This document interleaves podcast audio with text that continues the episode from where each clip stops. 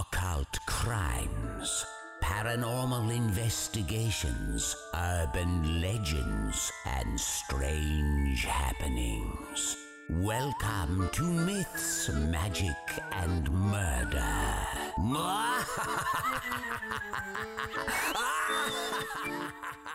Hey, welcome back to Myths, Magic, and Murder. I'm Abby. I'm Kate. Today I'm going to be talking about cult leader Charles Manson and his uh, Manson family murders. I'm going to be talking about the Beaumont children from Australia. Any housekeeping? Uh, we have some rat name requests. In episode two, if you listen, we got this little skeleton rat. Sweet boy. Yeah, so we were wondering what we should call him. So Kate's going to read all the suggestions now. Unfortunately, yes, I am. so we've got Sir Cuthbert Rattington III, Sir David Rattenborough, Ratface McGee, Ratness Everdeen, Ratunzel, Rat Damon, Rizzo. This one isn't a name, it just says, What's that? A rat? Crazy, funky, chunky rat? Silly skeleton but rat face. Susan, Susan! Sorry. Skeeter, and Mariah, as in of the skinny legend. So, those were some of them. They were. Thank you for your um, incredible suggestions. Well, they were definitely suggestions. Ratness Everdeen. Don't know that they were incredible. But still, I'm sensing a theme that he should be knighted because a couple of them said sir. Yeah, that's true. So, he- Sir. he's officially been knighted. I just can't get over Roger the Rat. Roger the Rat. no, me either. I think I'm gonna have to stick with Roger. I'm He's so gonna be sorry Sir to all of Roger. our loyal listeners who, I, I mean, thank you for the knighting yeah, of him. Sir Roger the Rat. The third. All right, there are three of him. No, he is the third. Like his grandfather. Not three of him. oh, anyway, well, yeah, we're gonna go with Sir Roger the Rat. So thank you for your suggestions, but I'm right. So well, I appreciate that you all tried, but none of you are as good as I was. no, but we will knight him. I'll appreciate that. We'll, I'll knight him on Instagram yeah, we'll knight him. with a knife, probably. I don't have a Oh my sword. god. Anyway, it doesn't matter. okay, so today I'm going to be talking about Charles Manson. I'm going to assume you want me to go first. How dare because you. That's how it works. Maybe I don't want you to. You can go first if you want. No, I don't want to. You go ahead. Okay, so I'm going to be talking about Charles Manson, who is one of the most chilling figures in American crime history. What do you know about Charles Manson, Kate? I know that he had some pretty cool hair. he killed a couple people. Did he?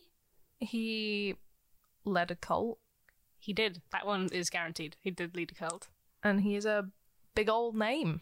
He is. He died in 2017 as well, which wasn't that long ago. Oh my goodness! I I, remember had it no happening. idea. You didn't know? I'm sure I told you at the time. No, I don't think you did.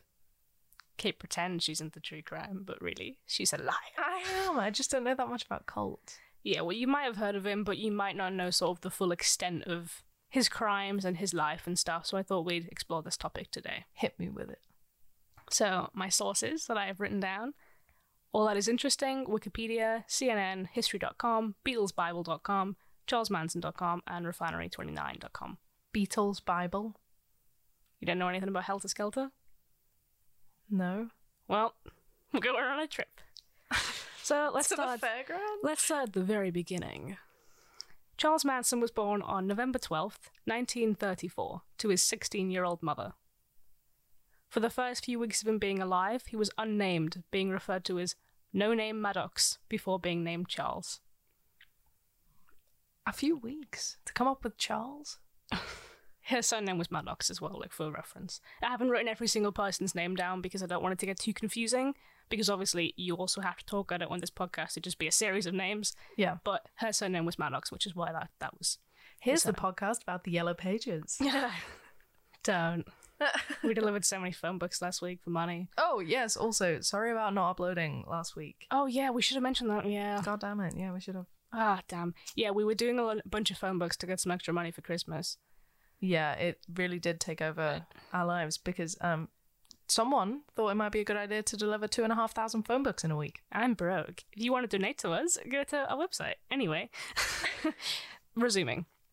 So his father was a local labourer, and when he found out about the birth of his son, he said he had to leave on army duty. But after several months, they realised he had no intention of returning. Oh, he went out to get milk. It is reported that when Charles was a baby, his mother sold him to a woman who couldn't have children in exchange for a pitcher of beer. And his uncle had to find the woman. Picture. like, Like a, a photograph. No, a pitcher, like a big old vat, big Yeah. old jug of beer. Mhm. And his uncle had to find the woman to get him back.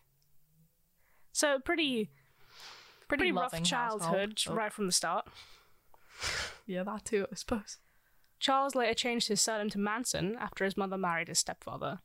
The marriage was short lived, as his stepfather divorced his mother because he felt she was unstable. This is because she had a drinking problem and would often steal things. No, she had a drinking problem. Who would have thought?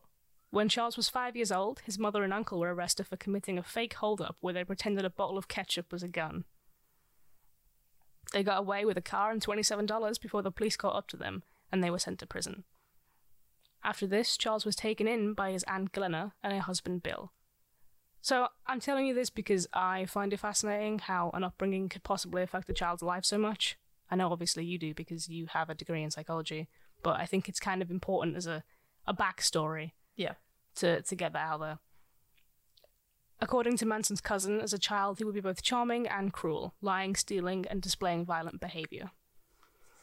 That's not good. At age 12, he committed his first notable crime, which was stealing money from a grocery store. From here, he committed several other burglaries, as well as stealing cars, mail, forging checks, and pimping out his girlfriends. Wait, Really lovely guy. one of those doesn't go with the others. Forging checks? Mm, yeah, that one. Really confused. How did he do it? He was arrested during a nighttime raid and was linked to two other robberies. Because of this, he was sent to a strict reform school where he claims he was attacked and raped by the other students. Because of this, he developed a defense technique which he called the insane game, where he'd basically just act like he was off his rocker, like he'd scream and say all crazy things and flip around so everyone would think he was crazy and they would just leave him alone. I mean, I know that taking advice from Charles Manson probably isn't the best idea, but it's worth noting that that probably would help you if you were ever in a horrible situation. Yeah. If that's- someone's like trying to grab you and you just act like you're fucking batshit crazy, it's probably gonna help you. So he escaped the school in 1951 with two other boys, which is a pattern. He can't really be held down very easily. Mm-hmm. They were ta- they were driving stolen cars and robbed several gas stations along their path, but he was soon captured by police and sent to the National Training School for Boys.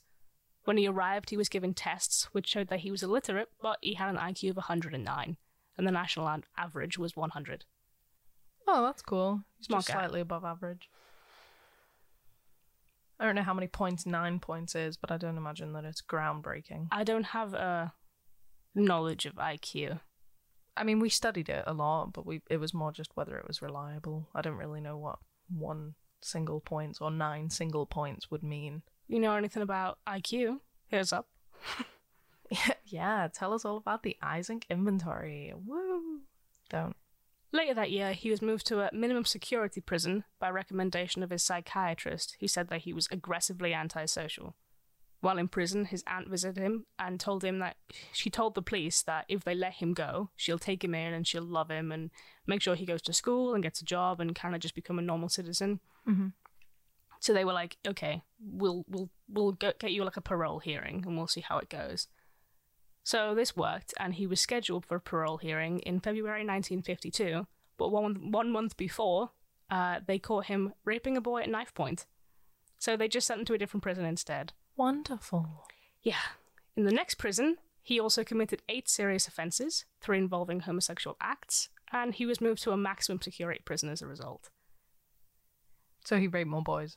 Pretty much is what it implied. I couldn't find anything about the actual details, but he basically just did a bunch of horrible shit to a bunch of horrible people, and then they moved him to a maximum security prison rather than a school. So how old is he now? He is 17. My goodness, and in maximum security. Yeah. He was expected to be released on his 21st birthday, but good behaviour allowed him to be released to his aunt and uncle a year before this, so when he was 20. Wait, he's released when he's twenty. He's been raping boys at knife point. Well, that's how it works, I guess. Yeah, but he folds his laundry and makes his bed. Good behavior. Yeah, they let him out for good behavior. He was aggressively antisocial. well, now he's free. So after this, he married his first wife, Rosalie, and she gave birth to their son, Charles Manson Jr. Oh, cute name. He went back to prison, and his mother informed him that Rosalie was living with another man, so they ended up divorcing.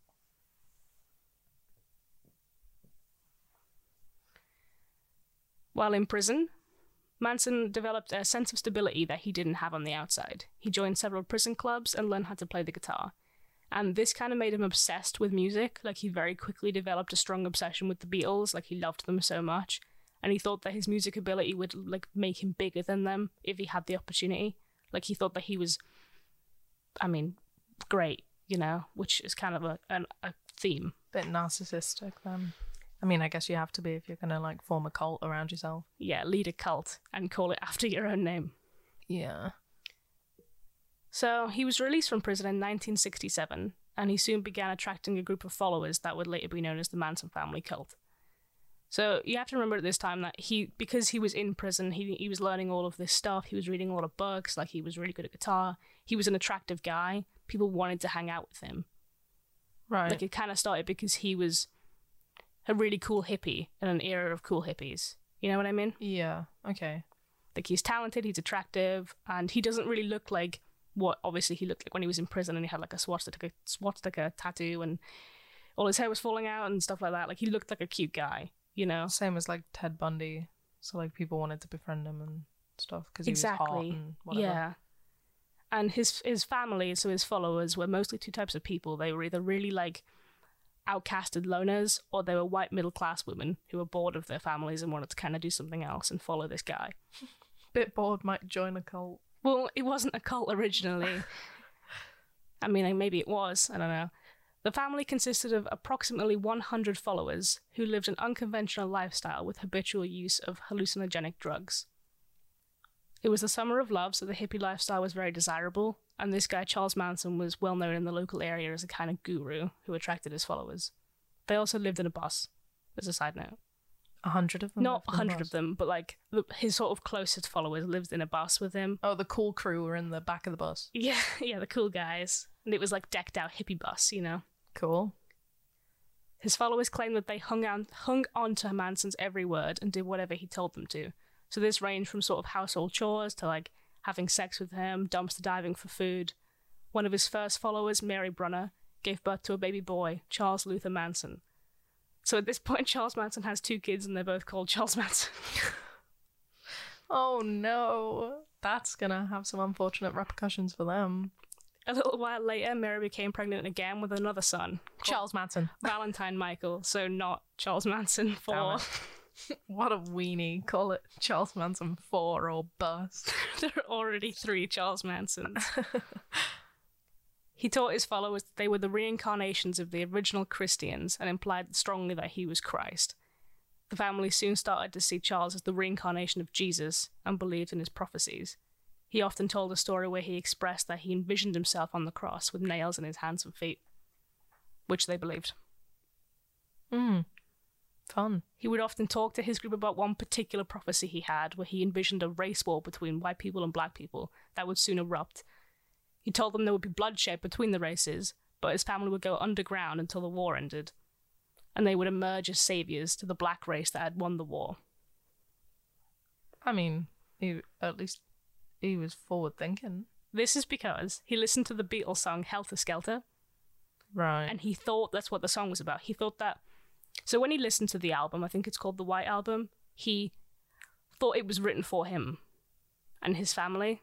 but didn't he want to best the Beatles? Why would they be churning out songs for him? because he's narcissistic and he's kind of crazy. So he thinks that they are trying to communicate with him through this album and they're telling him about this prophecy, basically. So the, the prophecy was called Helter Skelter, that's what they called it because that's what he thought the song was about.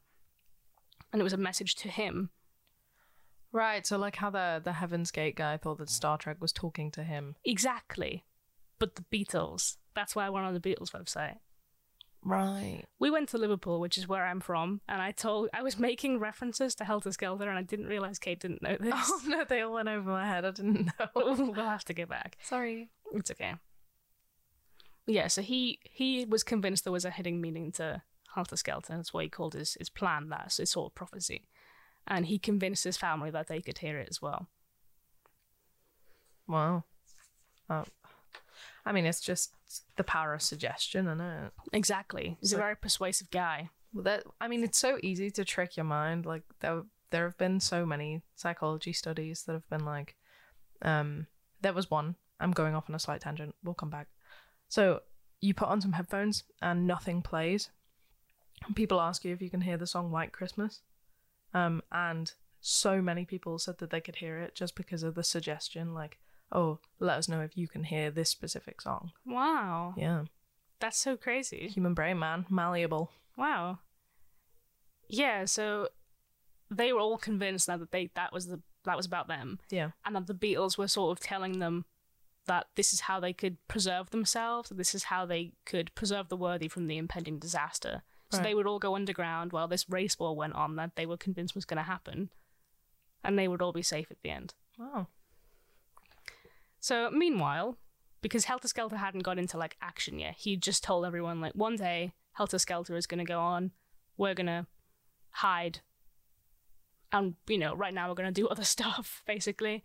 So his persuasion and musical talent got him a shot with Hollywood's music industry, uh, and the insiders, including Dennis Wilson, who was a member of the Beach Boys. Oh, cool. Love the Beach Boys. So at one point, the cult moved into Dennis Wilson's house for a few months, and they ended up costing him over $100,000 worth of food, medical bills, repairs, from property damage, and hospital bills. I'm not surprised there are a hundred of them. Yeah, I read online as well. I didn't write this down, but I read that Dennis just kind of turned up at his house, and Charles Manson was in his driveway, and he was like, Are you going to hurt me? And Charles was like, I would never hurt you, and was like kissing his feet and stuff, and was like, You have to let me play you my music, like, you have to let me live with you. And he was like, What? And then he went into his house, and his cult were just there. Oh, fun. But, you know, he let him live there for a bit. Manson would ask Wilson for money, steal his possessions, including his golden records, crash his car, and take LSD in his house and just have sex. And Wilson just kind of let him. This poor guy. He tried to get producers to listen to his music, but that's how persuasive he was as a guy. Like, he was ruining this man's house and char- like charging him all this money, and he was just like, "Yeah, I'll get you some record deals. Like, you're so talented, you know."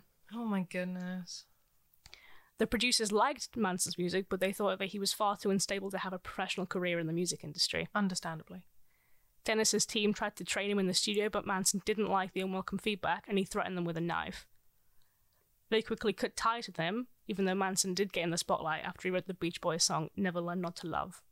It's probably not the way to prove that you are stable is to threaten people with a knife. He was angry. I can imagine if you if your persuasion techniques have got you this far, and then they're like, "We don't think that we're gonna assign you to the record label because we think you're a bit, you know, off it." yeah, he'd but be so angry. Whip out a knife. Why don't you just be like, well, you can clearly see that I haven't acted in any horrible manner to you guys. Like, I don't think he thought about things like that. He wasn't. yeah, but where Ted obviously Bundy was like, you know, just because you mentioned him earlier, Yeah. where he was in interviews with him when they're like, "Oh, did you do this?" and he was just kind of laughing and being like, "No, like I stole a comic book and that was kind of it," you know what I mean, like joking. Charles Manson wasn't like that. He was angry and he was like, "Well, I'll just kill you." So he was just a charming narcissist that had real anger problems. I guess. Right. Yeah. When Dennis Wilson died in a drunk drowning incident in 1983, Charles believed it was karma because he took his music and changed the world, changed the words from his soul. Right. So he was glad that he was dead. According oh. to the prosecution attorney on the Manson murder case, his obsession with his lack of success in the entertainment in- industry contributed to the murders that made him famous. So he became obsessed with the rich and like the famous and the industry insiders who criticized him, and he decided that they needed to suffer and die. He called them pigs, and he wanted to kill all of them There's a bit of a leap as there. revenge. Yeah, well, You can tell he's not a very stable guy. No, not at all. So, in August of 1969, Manson summoned his followers and he told them it was time to begin Helter Skelter. He said that the black people needed some encouragement to start this because obviously everyone was like, well, the race war isn't happening. And he was like, well, we have to just start it then. What?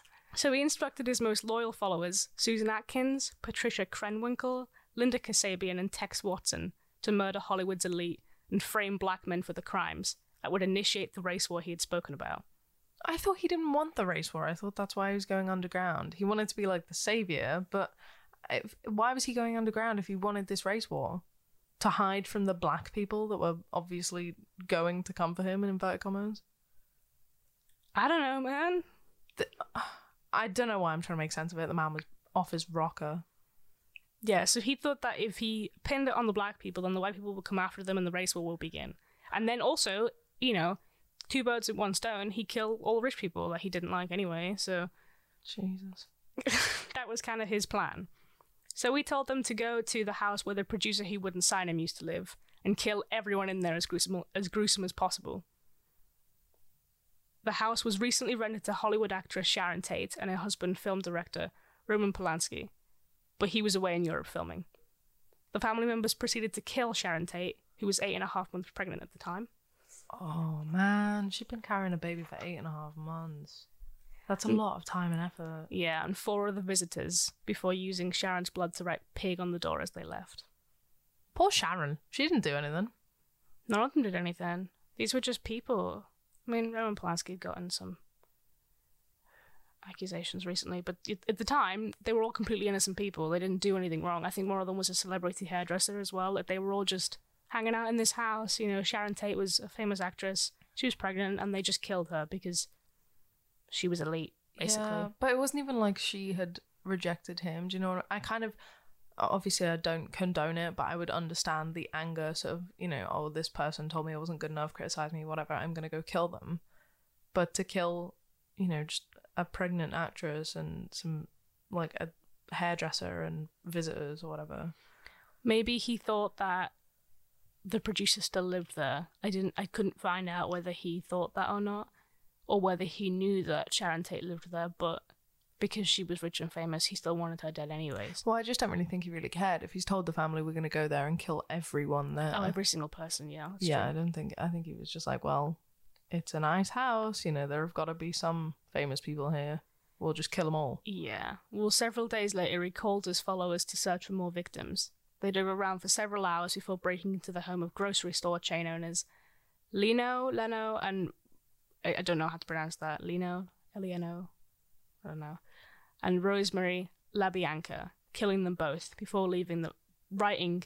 Before leaving, they got the refrigerator and they wrote the words "Rise, Death to Pigs" and "Helter Skelter" on it in their blood. That's a lot of writing. Yeah, Normally, you would write something short and sweet, I imagine, if you're trying to get out of there. Know, just before you leave. yeah. This is like six words. They're long words as well. Helter Skelter. they didn't think that they were going to get caught there. I mean, maybe they did, but you know, they thought they were going to go underground and the race war would just happen. They're just the followers. Yeah, but it's still illegal. You know the police are going to come for you. True.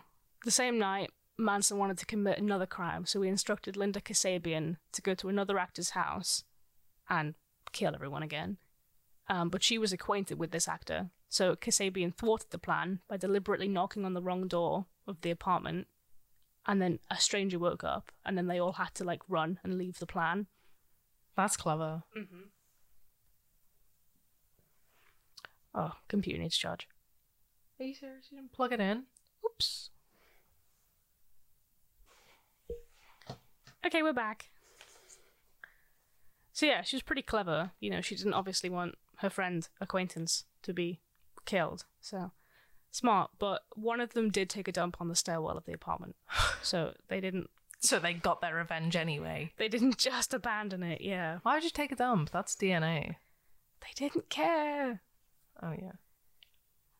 So the murders were quickly discovered because these were of course high profile people. People are going to know if you've killed them. Mhm. And that was fine because they wanted to do crimes that would shock the world and spread their message quicker. Their trial lasted seven months before the jury found the defendants guilty of seven murders and conspiracy to commit murder. Because obviously they were caught pretty quickly, as you said, Yeah. that man took a dump on the stairs. They all received the death penalty besides Linda Kasabian. This was in 1971. Why not her? Wasn't she still a part of the other one? I guess, but just because she tried to save one family doesn't mean she didn't kill seven people. during the trial, the judge banished the defendants several times for being too too loud, like extremely disruptive. They were just causing chaos, so he would just make them leave and then come back. Mhm. At one point, Manson was rambling on, talking about a bunch of nonsense, and the judge asked him to keep quiet. Manson then said, "The moment I see you're going to kill me, do you know what I'm going to do?" The judge asked, "What are you going to do? I'm going to have you removed, Mr. Manson, if you don't stop." And Manson replied with, I'm going to have you removed if you don't stop. I have a little system of my own. He then jumped towards the judge's bench, bench, and the sheriff had to drag him out from the courtroom, and he was screaming. Ooh, So big man, eh? he was trying to trying to scare him. Was he trying to jump at him? Like he's not got a weapon. Well, He's in court. I don't know, man. Angry. One knobhead. So one year later, the death penalty in California was abolished. So their sentences had to be changed to life in prison. Oh. So none of them were killed in the death penalty because they didn't exist anymore. Manson died of a heart attack and colon cancer in 2017. Susan Atkinson died in 20, 2009, sorry. And the others are still in prison beside Kasabian, who changed their name. I'm mad. She did one interview, I think, on a documentary. But that's it. She literally did what the rest of them did. Well, now she's out. I'm livid. Unless, if you have any more information about why she should have been, you know, rated, I guess, lower than the others, then please let me know. But if it's just because she foiled their second murder plan, Third. their third murder plan, then what? They'd already killed people. Yeah, I didn't go, I didn't search for too much information on that because I didn't want to make this really, really long, you know, but I can't. she just didn't get the same sentence as them. They all got, you know, death and then life, and then she just got out. I thought he was way worse. You did? Yeah, for a name that big, I would have expected way worse. Seven people. Yeah, I know that that's bad. Obviously, I'm not, you know. Well, what's so interesting is it's because he didn't kill any of them. He persuaded people into thinking that he was so cool and, and big that this entire, like, there was an apocalypse coming and that they should kill people. And they just did it. Yeah, but like, That's why he's so crazy. prime ministers and presidents do that all the time. Oh my god, Kate. Wait, uh, but like they send people to war for them, and people don't know why they're being sent to war. Do you know what I mean? Like I expected it to have been, you know, even over ten because his name is so big.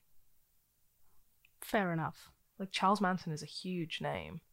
I get you, but yeah, I think it is just the the fact that he was killing famous people.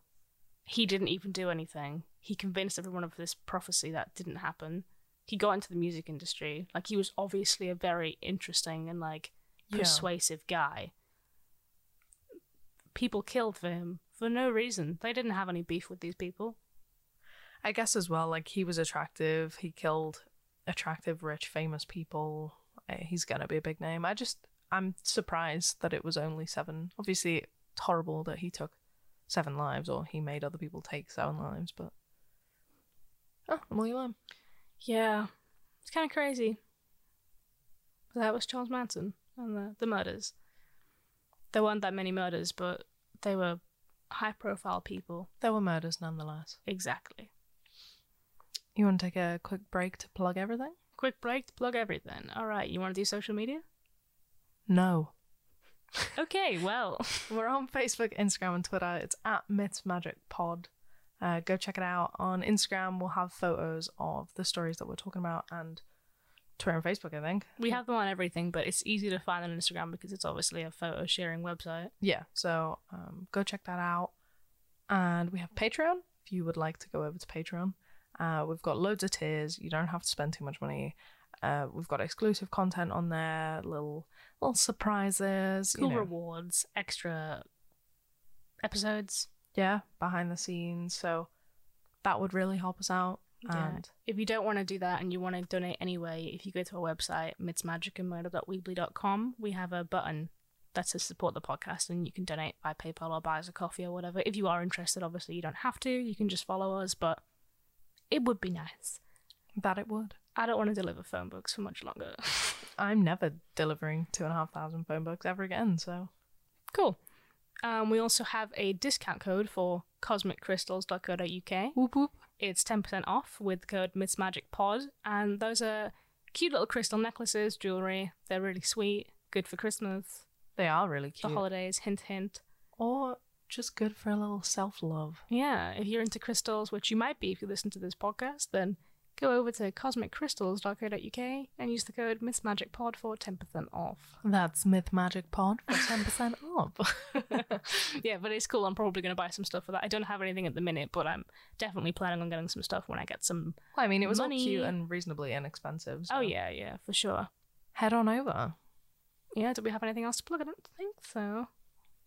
We'll probably remember something at the end, but for now, we don't really have anything, but if you want to follow us on social media, that would be cool. That would be cool. And don't forget to rate and review us on iTunes and listen on wherever you listen to your podcast. I know you're listening right now, so that's helping. It is. Cool. So I'll move on. Give us the goss, Kate. What's next? Here's the goss on the Beaumont children. Ooh. Um, so the sources that I've used, the lineup, Wikipedia, some random stuff on .wordpress.com, Sunday Mail, the Canberra Times, Sydney Morning Herald, and ABC News. So this happened in Australia on January the 26th, 1966, which is Australia Day. There were three siblings Jane, who was nine, Anna, who was seven, and Grant, who was four. They visited Glenelg Beach in Adelaide on a hot day. The beach was a short bus ride away from their home, and they had completed the journey the day before with their father, Jim. Jim was on a three day work event, and their mother, Nancy, was meeting with one of her friends at home. So the kids just went off on their own. Jane was in charge. It was a five minute bus stop. To give you an order of events, the children arrived at the beach at about quarter past ten, and for the next three quarters of an hour, they were observed swimming in shallow water. From here, they were seen playing under a sprinkler back on land. A witness saw them here playing together, um, and the witness also said that a man was originally laying nearby watching them, but then joined the children as they playfully whipped each other with their towels. At around midday, the children were seen at Wenzel's cake shop, where they bought pasties, a pie, and drinks. The children missed their midday bus home and were seen with the man from earlier. He was dressing the children, so like putting their clothes back on over their, their swimming costumes, and they awaited his return when he was getting changed in the little changing rooms at the beach. So, But this guy was no relative to them. They, No. He was just randomly at the beach. Yeah. Okay. so where the children didn't get on the bus back home, their mum obviously waited for the next bus, which was at 2 p.m. Um, so they obviously weren't very frequent buses. And when they weren't on that bus either, she started to freak out. So she phoned the police, and they quickly organised a search, presuming that the kids had just lost track of time. So um, when the children weren't found still, the search expanded into the sandhills, the ocean, nearby buildings, the airport, rail lines, interstates. And the police realised that they hadn't drowned or, you know, something similar because their belongings were gone as well. They weren't just left on the beach. Right. Yeah, that makes sense. What year was this? 1966. 66. Okay. The Sunday Mail released a story um, three days later. It was titled Sex Crime Now Feared. But the initial um, amount of money, like the reward, was only um, 250 American pounds. So obviously everyone's freaking out. No one has any idea where the kids are. The police starting to, you know, gather witnesses or whatever. This guy, I'm gonna say it like with a French accent, which is Don't, gonna don't, awful. don't. But it's Gerard Croiset, if I say it in not a French on, say it in a accent. French accent. Gerard Croiset. he turned up on the 8th of November. So it's been a good few months because this all happened in January um, of the same year. He's a parapsychologist and a psychic from the Netherlands. I don't know if he's the best representation of these communities because his success rate was low, and compared to his failure rate, it looked like his results were no better than Jan's. But anyway, he searched for the children who still hadn't been found. And although his story changed daily about what, you know, everything was telling him, the ghosts or whatever he used, um, he brought police to a building site and said that the children were buried under new concrete in an old brick kiln. Obviously, the owners didn't want to go digging up their ground on the word of a previously unsuccessful psychic. Fair enough. But they were eventually forced to because the media had raised 40,000 um, Australian dollars to have the building demolished. Nothing was there. Damn. Yeah. That's both depressing and frustrating. hmm Did this guy get sacked? Oh, God knows. Well, he used to go around to different cases being like, I'll help. And everyone was like, no. That's so frustrating. I'm, I'm sure there are psychics who, you know, do know this stuff and do try to help, but to put yourself in that position if you don't actually know anything. That's what I mean. Like, I'm It's sure he's so not the best representation. Oh, yeah, definitely not. But why would you? I guess you're trying to help, but why would you get involved? Do you know what I mean? Yeah. Anyway, so two years after the children vanished, uh, there was a letter sent to the parents with a postal stamp from Victoria. Um, sorry, there were two letters sent. One letter reads Dear Mum and Dad, we had a very beautiful lunch today. We had some turkey and a lot of vegetables. They tasted really nice. The man is feeding us really well. The man took us to see the sound of music yesterday. The letter was from Jane, and handwriting experts matched it to previous letters Jane had written before she went missing. So it was her? Another letter came through telling Nancy and Jim that the man was willing to hand them back to their parents and a meeting place was nominated. They went, but nobody else arrived. A third letter came through later, again from Jane, saying that because a disguised detective was there with the parents, the man said that he would keep the children rather than giving them back. In 1992, fingerprint technology was used on the letters and found that it was all a hoax. No. Yeah.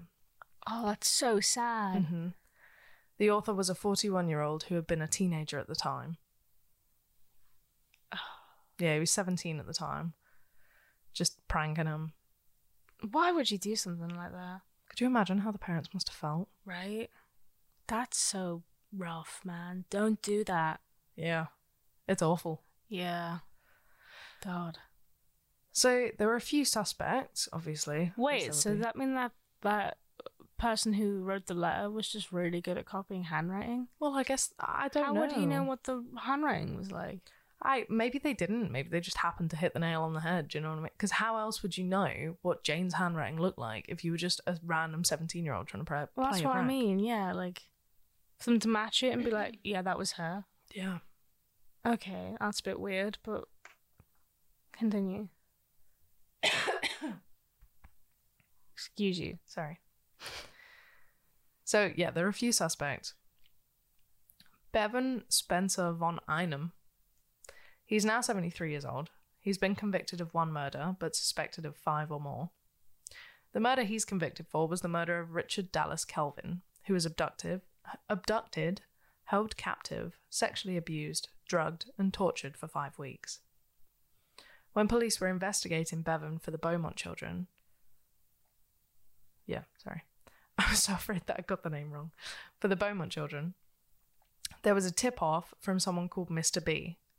Mr. B recalled having a conversation with Bevan in which Bevan boasted that he had taken three children from a beach to conduct experiments. Bevan said he had performed brilliant surgery on each one of them and had connected them up. Oh my god. Uh, However, there was I hate that. Oh, surgery. Surgery's fine, but like experimental surgery is one of my biggest like fears. I've not watched Human Centipede. I don't think I'm going to. don't, it's horrific. The thought of ah, uh, uh. However, there was no concrete evidence. He did match sketches because they used an identikit. Um, and in 2007, police were examining archival footage that showed a young man looking like Bevan among on- onlookers. But he hasn't been charged because there's no concrete evidence, it's all circumstantial. Arthur Stanley Brown was a suspect. He died in 2002 at the age of 90. He was convicted of sexual assault and 28 counts of rape, as well as the murders of five and seven year old Susan and Judith McKay. My God. He wasn't actually convicted of the murders, it was a hung jury, but they didn't get to retrial because he died.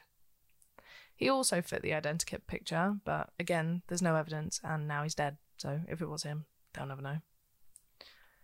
James Ryan O'Neill was a suspect.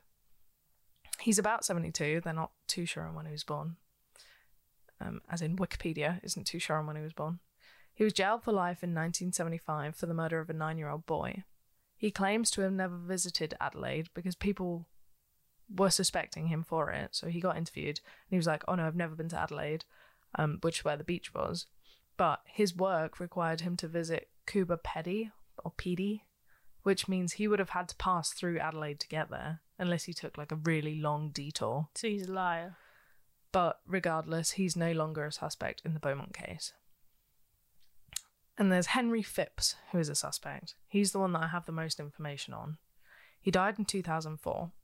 He has a son called Hayden, who went on Today Tonight Beaumont Bombshell, or there was an article. I'm not entirely sure what that is. If anyone is in Australia, please tell me what that is. Um, and Hayden had said that three kids came into the yard to talk to his father. They went inside the house for about 15 to 20 minutes. Then his father came and loaded some bags into the car. And when Hayden went inside, the kids were gone. But Hayden's son, Nick, so Hayden was 15 at the time, and Hayden's son, Nick, said that his grandfather put the kids into the back of the car. They went to Castalloy, which is like a factory where Harry worked or owned and that they were killed there. But Nick wasn't alive then, so I'm not I'm not really sure how that's transpired. I don't know whether Hayden's just told his son that or what. Alan Whitaker, who's the author of The Satin Man, which is a book about Harry, recalled that Hayden said that his father's factory had a number of cottages available where Phipps kept his satin dresses and other paraphernalia for his sexual habits, and the children were subdued and buried there. The satin comes into play because apparently Harry had a fetish with satin, and if he handled it, he would become uncontrollably aroused. In one of Hayden's recollections of the day, he said that his father was handling bags of satin when the children had come to visit the house. Right. So if that's a legit version of events, it's possible that, you know, Harry then did whatever he did to the kids and killed them, you know? Yeah. But where he keeps changing the story so, so much, there's no way telling. So in 2008, Hayden told Bill Hayes, who was a former detective, that after he saw the Beaumont children enter, he heard four gunshots. However, there were super leading questions being asked to him. So this I got from some random stuff dot WordPress. Hayden was asked, Did you hear any noises, any screaming, or any shouting? Hayden responded, No. He was then asked if he heard any gunshots. Hayden responds, Yeah, we heard some gunshots go off, but Harry's always letting off gunshots. That means nothing. So I don't think it needs a degree in in interviewing to see that asking specifically if there were any gunshots is a leading and suggestive question. Yeah. If you've asked someone if they heard any noises and they've already said no, to then go like, "Well, did you hear any gunshots?" It's not really reliable information that you get in there. So, some questions to ask are if this is true, why didn't Hayden go to the police? Um, it said that he has some problems with authority, but is that really enough to stop you if you believe that your father's killed three kids and it's in news everywhere? Obviously, it was international news because you had um, Gerard turn up, who was from the Netherlands. So that's one question. Why does his story change? In some, there were gunshots, others, they were killed in the house, others, they were killed at Castalloy how is everything changing that much in your mind if you're sure that it was your father? Yeah, that's true. Also, why would Harry have killed them at Castalloy? Because it was during factory hours. Hmm. Surely someone else would have seen you. Yeah. If it was a hot day, broad daylight, you've got three kids with you. people know they're not yours because they must have seen Hayden around. Doesn't really make very much sense. People have described Hayden as delusional, and he was uh, really heavily into drink and drug use, so it's possible that the accusations aren't reliable. Maybe he has a beef with his father, um, which could be substantiated, as Hayden says he was sexually abused by his father from the ages of 4 to 14. And when he was older than that, he could physically overpower his father. And he was 15 when the Beaumont children went missing. So it could be that he's got all of that rage from his father. He wants to get him done for something. He doesn't care what it is. Yeah. Or it could be that his father had moved on and then gone for these three kids that he'd seen on the beach. So, I don't know about that. I mean, it's entirely possible. Um, the rape claim is backed up because uh, Linda, which is a fake name, has said that Harry raped her in 1979. The report came in not that long ago from now, probably early 2000s, I think, because she didn't know who he was, but when she saw his face in relation to the Beaumont case, she recognized him and reported it. Harry was also a suspect because he liked pies. What? Yep. Oh, because they bought pie. Yeah, exactly. So the- Don't everyone like pie? you like pie? don't I like pie. everyone like pie? No, um I didn't know why I said it like that. Doesn't everybody like pie? so the guy at Wenzel's cake shop was familiar with the Beaumont children and said they had never purchased a meat pie from him before. this is dumb. Mm-hmm. I know it's logical, but like, However, on this day, when the children came in, they bought five pasties, six finger buns, two bottles of soft drink, along with a single meat pie in a separate bag. I feel like the separate bag isn't isn't that weird because the rest of it was sweet. Apart from the pasties, alright, I'll give it that. yeah, there's pasties and there's a pie. You might not want them to touch. Also, at the bottom of pies, it can be quite soft. Oh no, I just meant like the finger buns. You wouldn't want them in the same bag. Oh yeah, but to have a, a, a bag of pasties, a bag of buns, and then one single pie, I get it. But like, maybe the bag was just cramped. Maybe It's a lot of pasties. that is, and two bottles of soft drinks. So, Yeah, right. But also the fact that they bought all of this and paid for it with a one pound note, which is around twenty seven Australian dollars now. Nancy didn't give them that much money. She only gave Jane eight shillings and a sixpence. Ah, so somebody has given them the money. So the, they're thinking like, someone's given them the money and been like, get me a meat pie. And they've got things for all of them, and then got him a separate meat pie in a separate bag and pay for it with his money. Exactly, yeah. Ah, okay. Well, because Harry knew the people in Wenzel's cake shop, so if he'd have gone in with them, it's possible that then they would have been like, "Oh, we saw Harry with the three kids." Yeah. Also, Harry used to give children one pound notes all the time, including Hayden, his son. But it wasn't just Hayden that backed this up. There were also a couple boys that had dug a hole at Castalloy for Harry and got paid handsomely in ones. Also, Jane had a white purse on her the day of the disappearance. In 2007, Stuart Mullins, who is the author and a detective, went into Harry's home, and Harry was deceased by then, and saw that Harry's second wife, Elizabeth, had a white purse in the basement. He remarked that Jane used to have one similar, and Elizabeth explained that she bought it last week at a charity shop. He was then like, Well, why did you display it in a basement? And she asked him to leave. Oh, right. So they're guilty. He told the police, they went, and the purse was nowhere to be found. Oh, that's so suspicious. Yeah, totally. Okay. Moving on to the identikit. A sketch was drawn of the man with that was with the children on the day. He was described as being blonde or light brown haired, mid thirties, lean, fair, but tanned a bit, and six foot one. The drawing will be on Instagram, and the sketch looks pretty similar to Harry.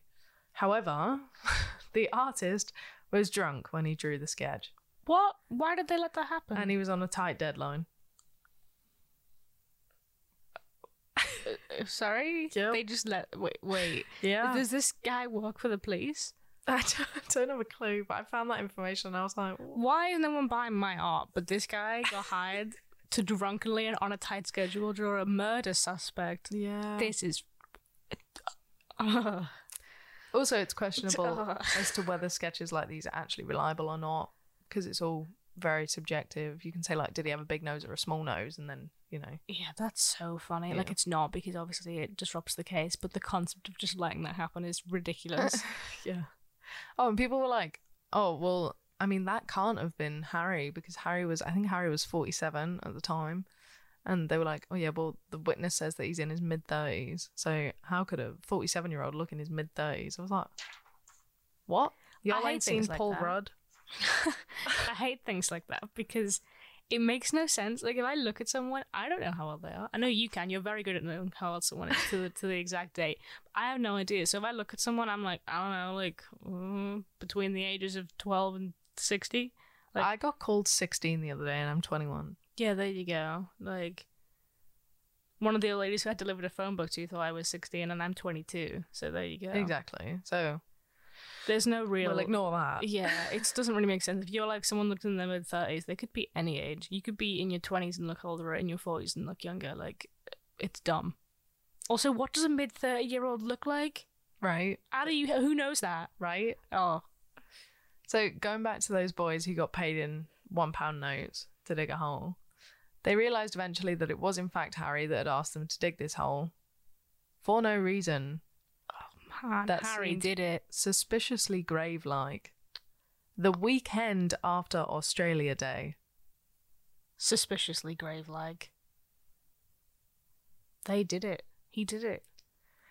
In 2018, the police checked the hole and found nothing but the bones of a large animal.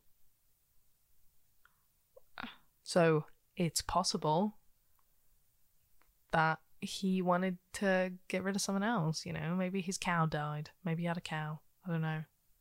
It's just very convenient though that he fits all these Mhm. boxes.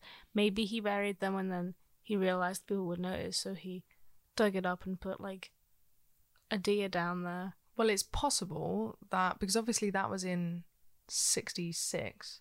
Yeah. Kangaroo. I don't know what I'm. and this is 2018 that this was being dug up. So it's possible that the boys have said that it's the wrong space.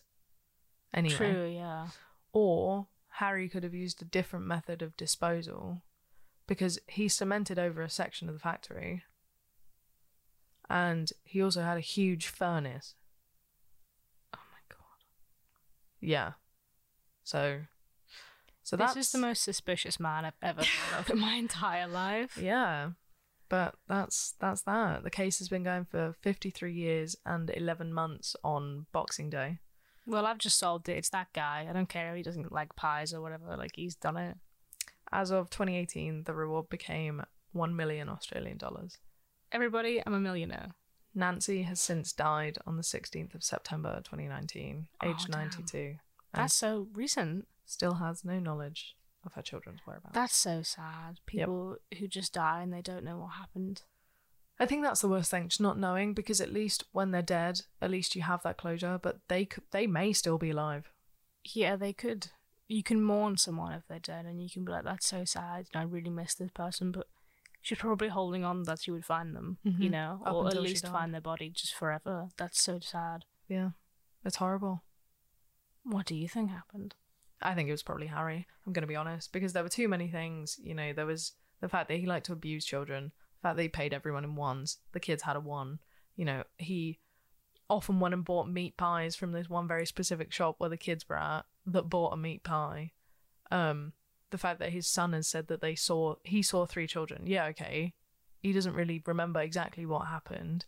He's done a lot of drugs. He's had a lot of drink. He was 15 at the time. I'm not fucking surprised. Yeah, although he had a furnace. And the purse. Oh, the, the purse is extremely suspicious to me.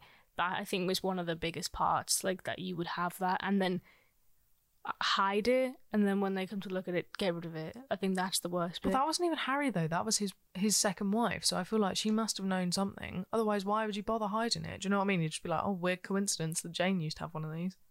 yeah, he probably she probably knew, and then you know they had their stuff so that they couldn't find them, Yeah. and then yeah, So Damn. that's that's who I think did it. But you know, it's it's possible that some random guy on a beach just took him, or or one of the other suspects. Or there were a couple suspects that I didn't mention because there wasn't really enough to say on them. Um, it was just kind of that they had done a crime similar and were in Australia, really. It's so sad. I wonder what happened.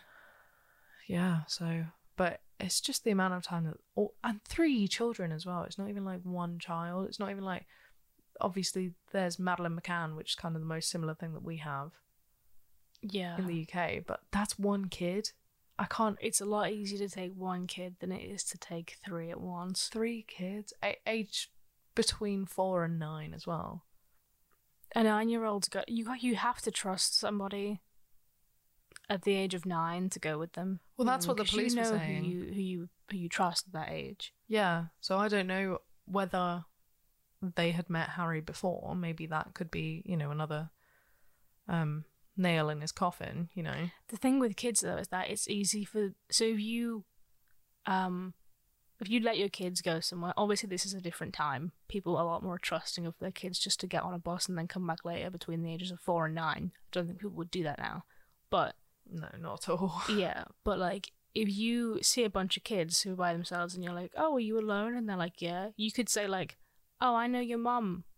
You know what I mean? Yeah, definitely. And I feel like kids that age would just be like, "Okay," yeah, or because you trust your mother. You know what I mean? And I feel like at that point you don't really know unless you've been specifically told. Which again, if they've been left on this bus at this at this age, they probably haven't. Well, it's the 60s. People weren't saying stranger danger. They weren't saying don't. Well, you know, he- someone could have gone up to these kids with like an ice cream each and said like, "Oh, you want to hang out with me today?" And they probably would have been like, "Yeah." Well, exactly, yeah, because you wouldn't, you're not aware of what kind of danger lies. You know, like when I was a kid, because I was, you know, I, grew, I was born in '97, I was being told by teachers and stuff like, you know, don't go with someone if they say, you know, your mom, even if you, you sort of recognize them, don't go with them, like unless like you've been told specifically by your parents. Mm-hmm. Like they were a lot more careful with it. Where if someone just says that to you, you don't think anything's anything bad's gonna happen because you haven't been told that there are bad people out there. Yeah, definitely. It's entirely possible that they just took him. You know, it's possible that they were nice to them and nothing bad happened, but I think it's quite unlikely. Yeah, I just there's really no way of telling. I hope that we find out at some point what happened, and it's good that they're still, you know, in 2018 they were still following up leads on the cold case. You know, Yeah, that was just last year, wasn't it? yeah. So I just, but yeah, no, it's it's awful, and I feel so sorry for for Jim and Nancy. Well, thank you for that sad one. To end on, Kate. sorry for the downer. I It's did tell you it was going to be awful before we started recording. No, it's fine. but I hope that you have learnt learnt one thing. Yeah, I hope that you've learned one thing today at least. Maybe. All right, Mum. Listen, Kate, what have you learned today? I've learnt that. Helter Skelter. Yeah, Okay, well, there we go. I forgot his name. I keep wanting to call him Marilyn Manson, but Marilyn Manson hasn't killed anyone, as far as I know. Uh, hopefully not, yeah. He probably has. Okay, this isn't an investigation into Marilyn Manson. He's probably an alright guy. He has good songs. Anyway, that's not the point. Thank you for listening to this mess, to be honest. Uh, we did cover some good cases, but sorry the computer died, and then also sorry that we chatted a bunch, a bunch of stuff. But, anyways, it doesn't matter. Thank you for listening. Yeah, and don't listen before bed. Listen before bed.